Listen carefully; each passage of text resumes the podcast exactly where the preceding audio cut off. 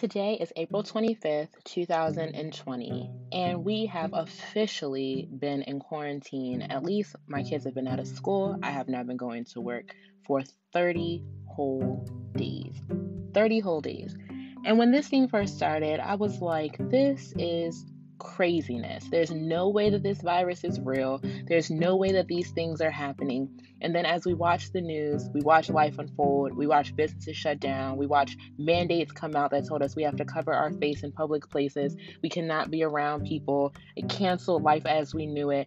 We realized that this was real. And as I sat back and really observed what was going on, I realized that God was moving. And I am so excited about this season of self quarantine, of, of us being with the people we love, doing the things that we love, learning the things that God loves, and the things essentially that we need in, in order to improve upon the way that we follow His will and walk with Him. Now mm. that we've been in this quarantine for about 30 days, people are really trying to get the mm. fever. They're starting to feel it. They want to go back outside. They're so quick to return back to the life they knew. I hear so many people saying, I want to go back.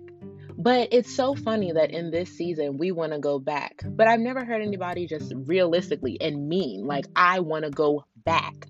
I want to go back to the way I used to be. I want to go back to such and such grade, back to such and such school.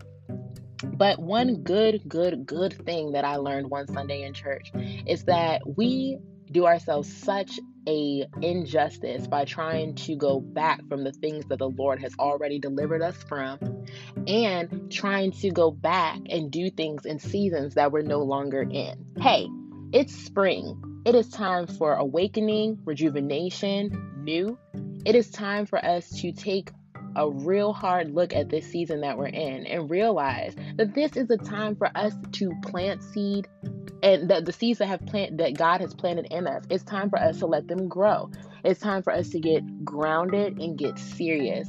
It's time for us to really, really, really sit down by ourselves and listen for what God is trying to tell us to do. Let me tell you something. I know two kids for sure who will not be going back into a school building this year.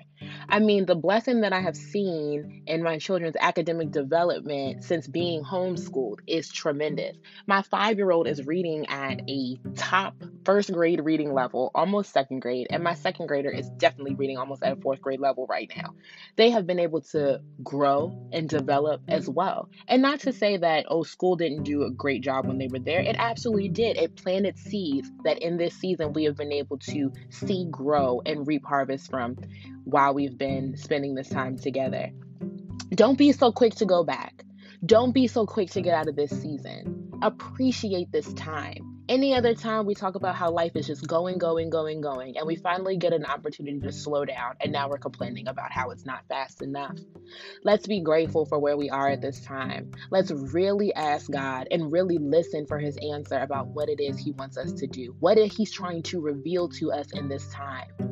And let's be excited that God loves us so much that He would give us the ability to adjust ourselves without having to face the fire, face a flood, nothing like that. All we have to do is sit and just be still. Talk to y'all next time.